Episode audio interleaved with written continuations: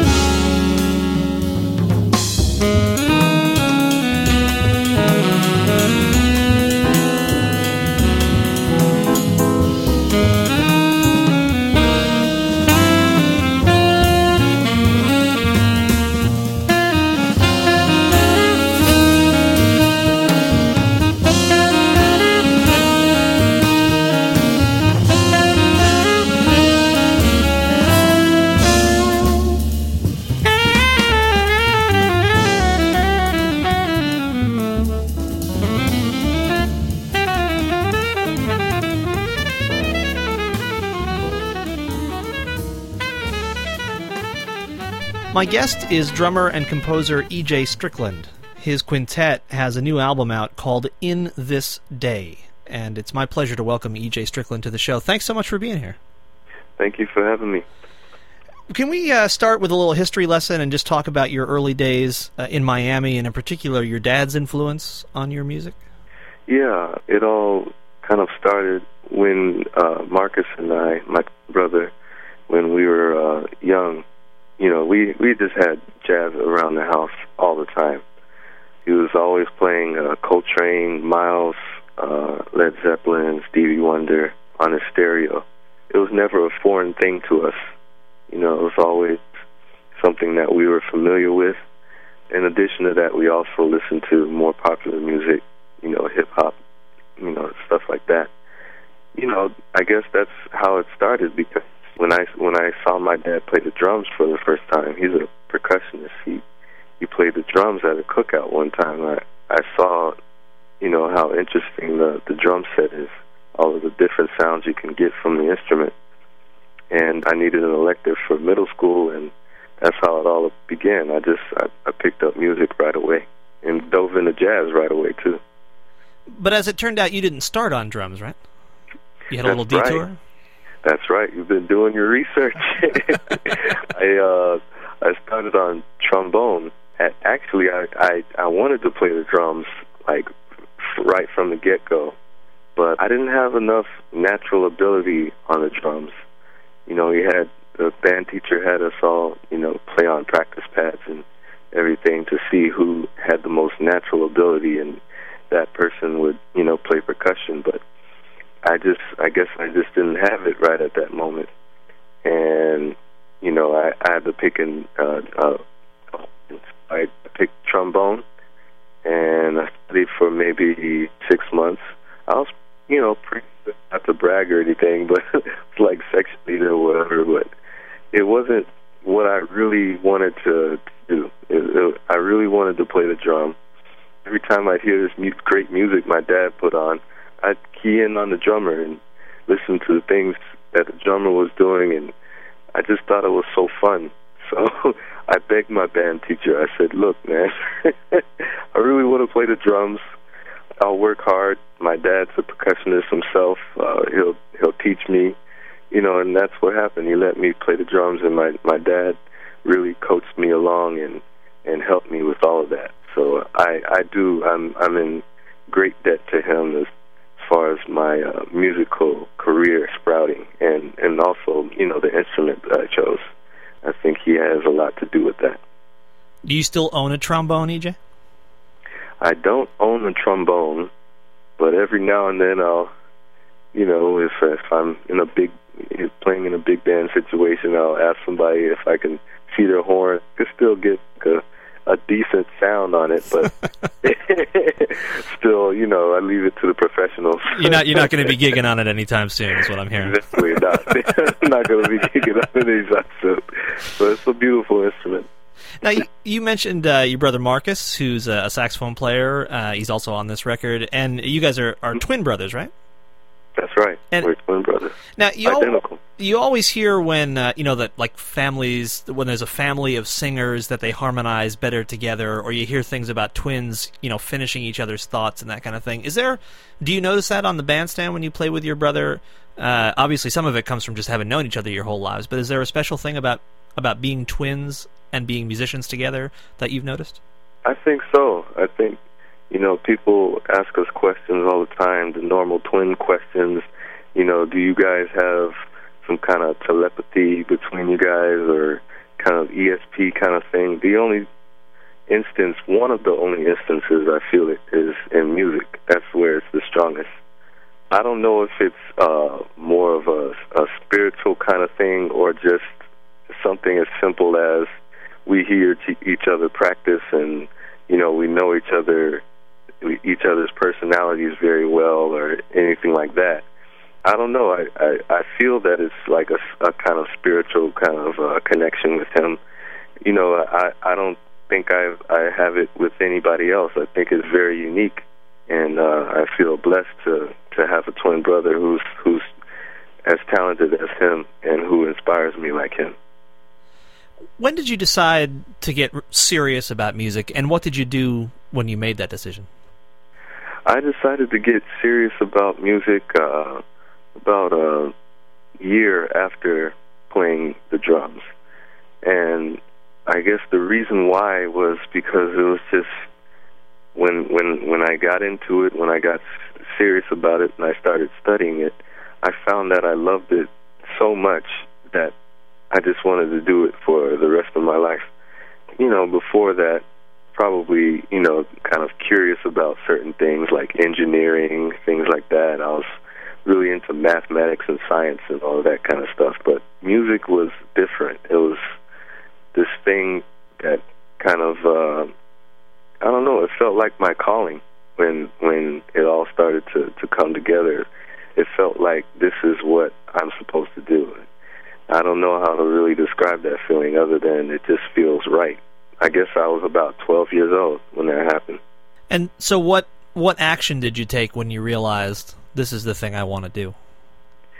I got even more serious about um, my music and my my practicing, my development, and also I I had my you know sights set on the, the future. Um, we started looking into you know where we wanted to go for high school, and we decided that we wanted to go to an arts high school. And we did. We we wound up going to New World School of the Arts in downtown Miami, uh, where we could study with, you know, alongside students that were as serious as we were, and professors that were of the you know highest caliber. You know, and then it continued from there. I wanted to study music in college, and I went to New School for Social Research, and it was a great place for me to develop, uh, you know, a musicianship. Also to study with uh, musicians who had been on the scene, and musicians that I I love to listen to: Reggie Workman, Charles Tolliver, uh, Jimmy Owens, uh, Joe Chambers. The list goes on and on. Billy Harper got to work with him a couple of times, play his music also Reggie Workman got to play some of his music and work with him. you know, so it just it's kind of just sprouted from there. I, I decided to get serious about my education and and following through and pursuing, you know, that path.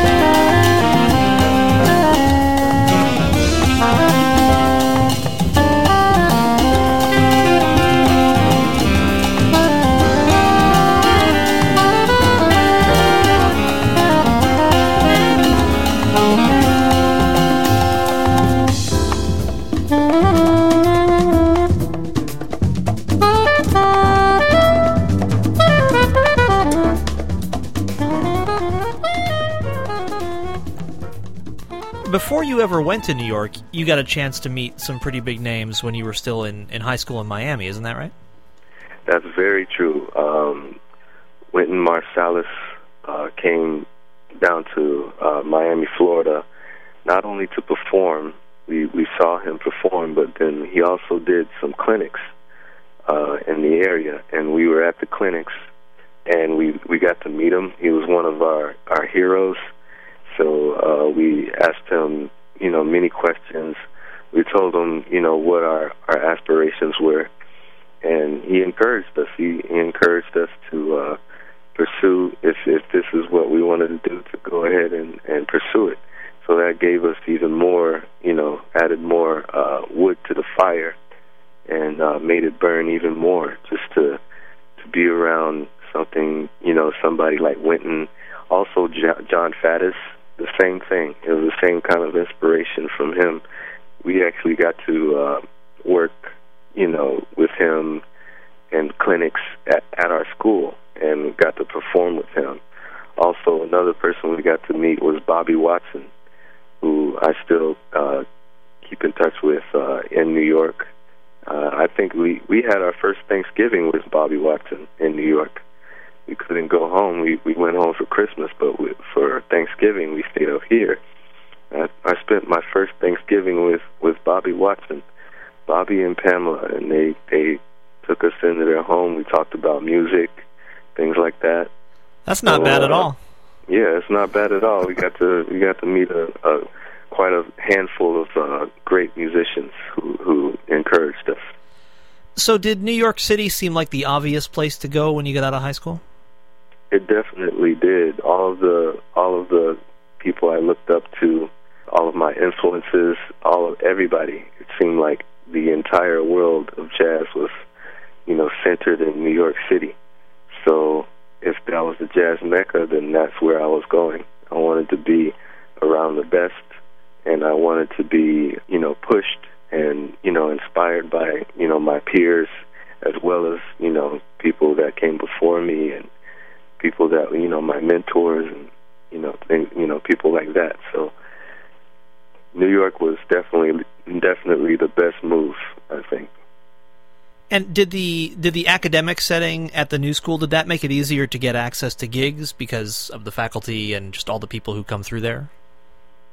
It did. I, I think for me, just just the way I see it, I think it's better to come to New York as a student. It's it, it's definitely easier, you know, to come as a student because you're you're studying and you're you're you know making a statement that you know I'm serious about this music. I I want to you know follow through education wise, and then there's there are professors at the school that that hear you on a daily basis, not just one time or you know, once in a blue moon. They they hear you. They hear your growth and your development throughout a four-year period, or how many ever years they hear you, and they hear your your growth and development. And if they see something special going on with that, they they spread the word.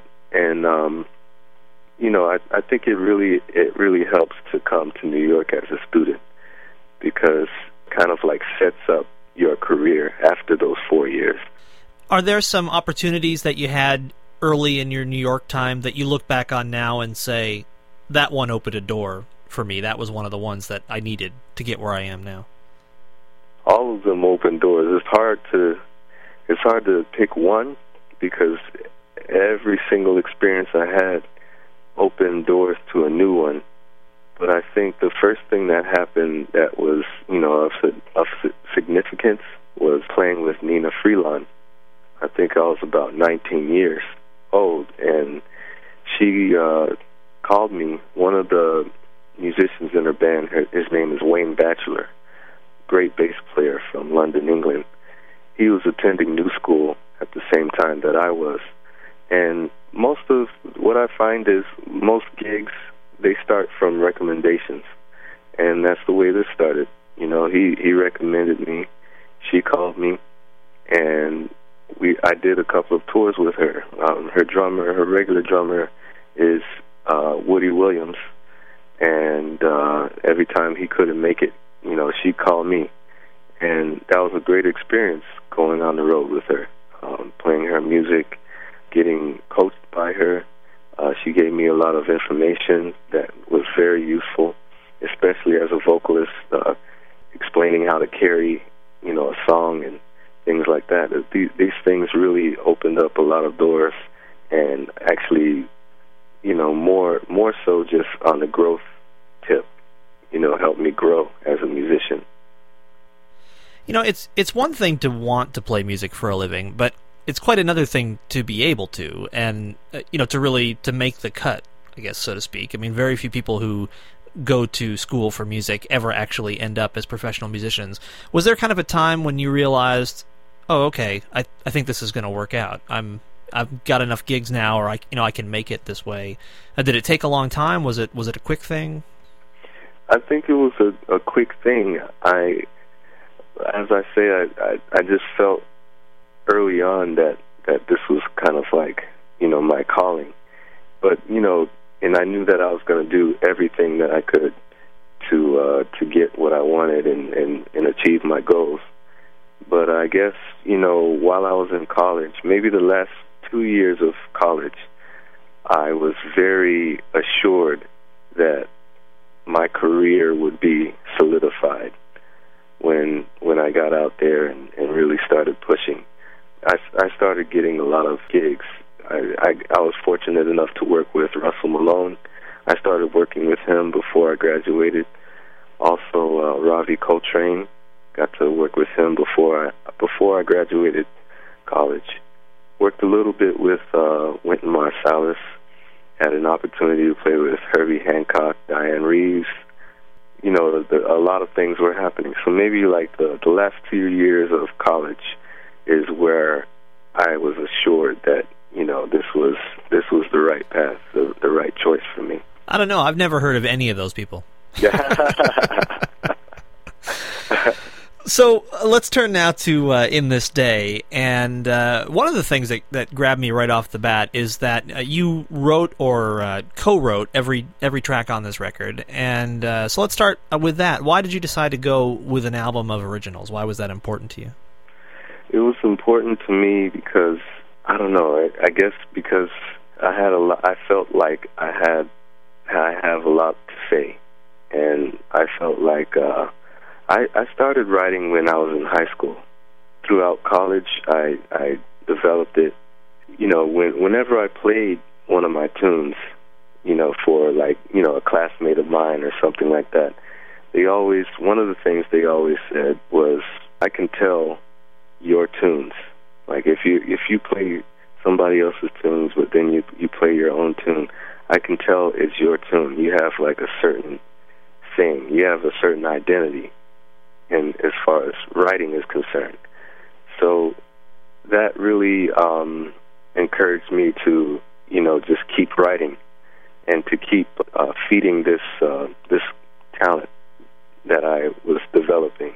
That's one of the reasons why I didn't start uh, my band until 2005 because I wanted to. When I first, when I finally got out there on my own and I was doing my own project, I wanted to make sure that I had a lot to say. And I also wanted, you know, one of my goals was to be a prolific composer. You know, I don't know if I'll ever reach that goal. I'm I'm you know pursuing it right now. I'm I'm writing a lot. Was writing all day today actually. Um you know, so that's what I wanted to do. I I knew that once once I got out there, I wanted to have a body of music that was identifiable, that people could identify with me.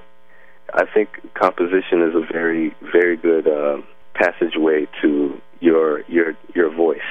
You know what they like to call your your own voice. So uh, I guess that's the reason why. That's the the way I can answer that question.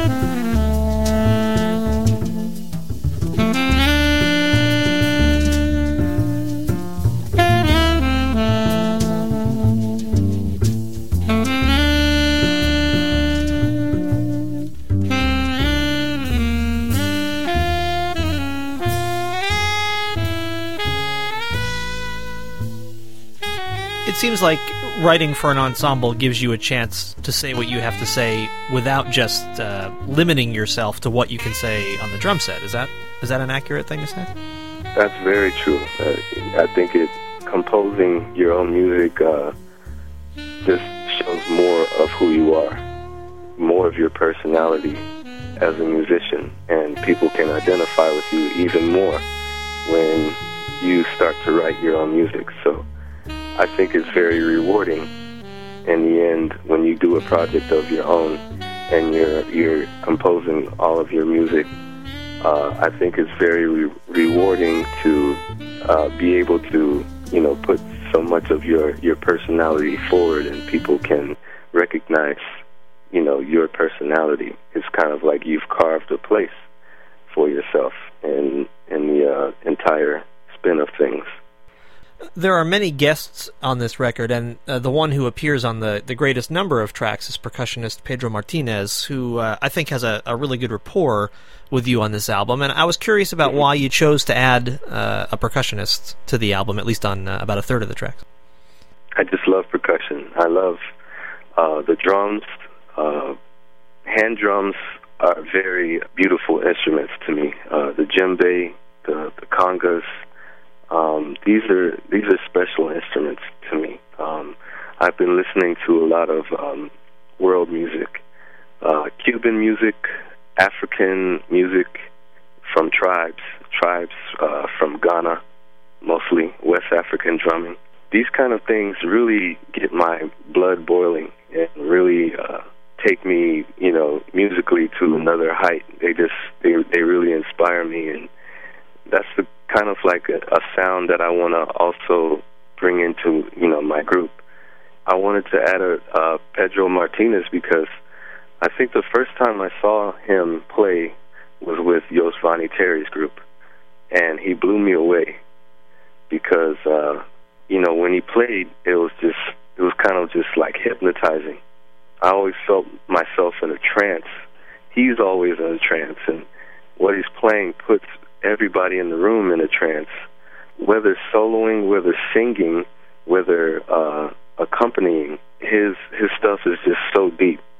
You know, so deep, so uh, so earthy. So um, I've I always wanted to work with him. The first time I I got to work with him was in a co-led group by three groups of brothers. It was it's called the Brotherhood Sextet. Yosvany and Yunior Terry, Robert and Mike Rodriguez, and of course Marcus and EJ Strickland, the sextet. And we the first gig we had we had Pedro as a guest. And that's the first time I actually got to play with him after seeing him play with other people. And when we played, we had a great rapport. I loved how he, you know, as great as he is, he's always like listening to what you're doing and appreciating what you can bring to the whole situation and finding a way that he can work with that. So I said, man, I I got to work with this guy at some point. And this was the great, the, the perfect opportunity when I started to do my own project, my own album. I definitely wanted to put him on there. There were a couple of tunes that really called for that element to be added.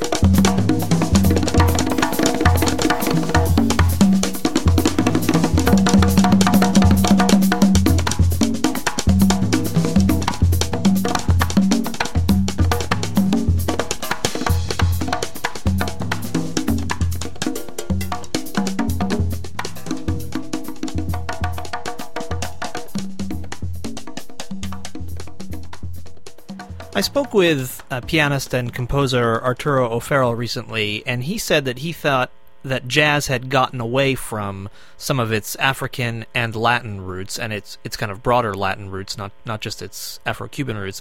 And he thought that the the future of jazz depended very much on gathering those elements back in. And I'd be interested in your reaction to that. I I think I agree with what um, Mr. O'Farrell said. I think uh, a lot of us out here, you know, we're we're young, and we have, uh, you know, different in- influences, and we're we're bringing those in to the music and everything. But I think we, to a certain extent, I think we are getting away from those roots, from those, um, from from the African roots of the music. While I'm observing what's going on, I'm, you know, making a conscious effort to to not uh, abandon that because I think that's an important element to jazz. Um, I I think you know I'm I'm very open. I I, I love all types of uh, music, all kinds of approaches to this music. Um, I love most of what's going on out here, you know.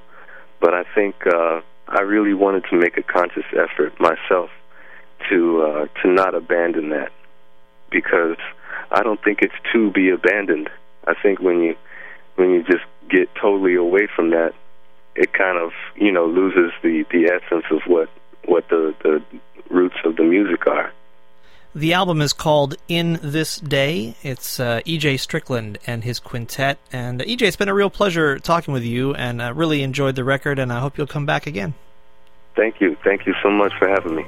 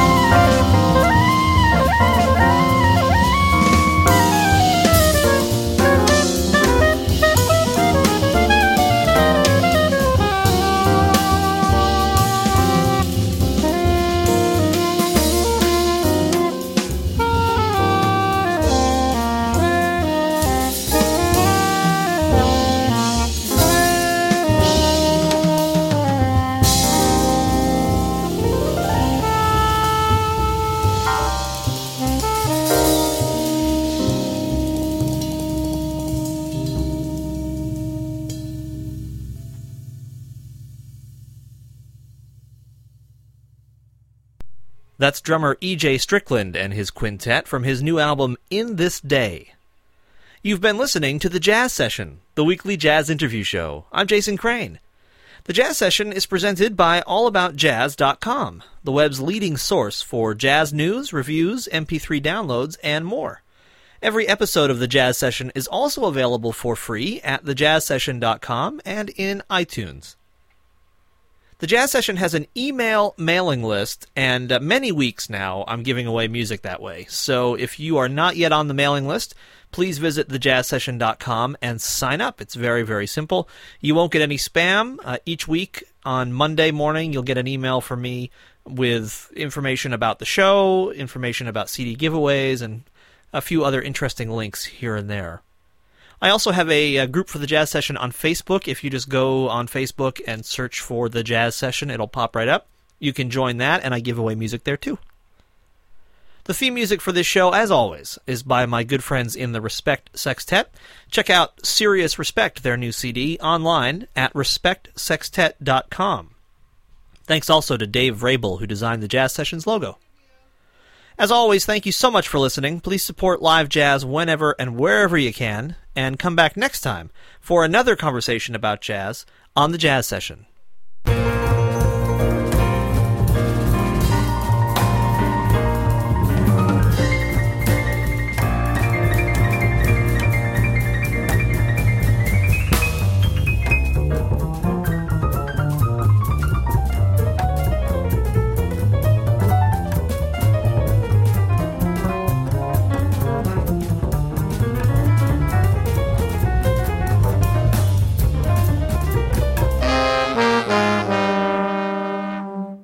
Thank you for listening. Bye.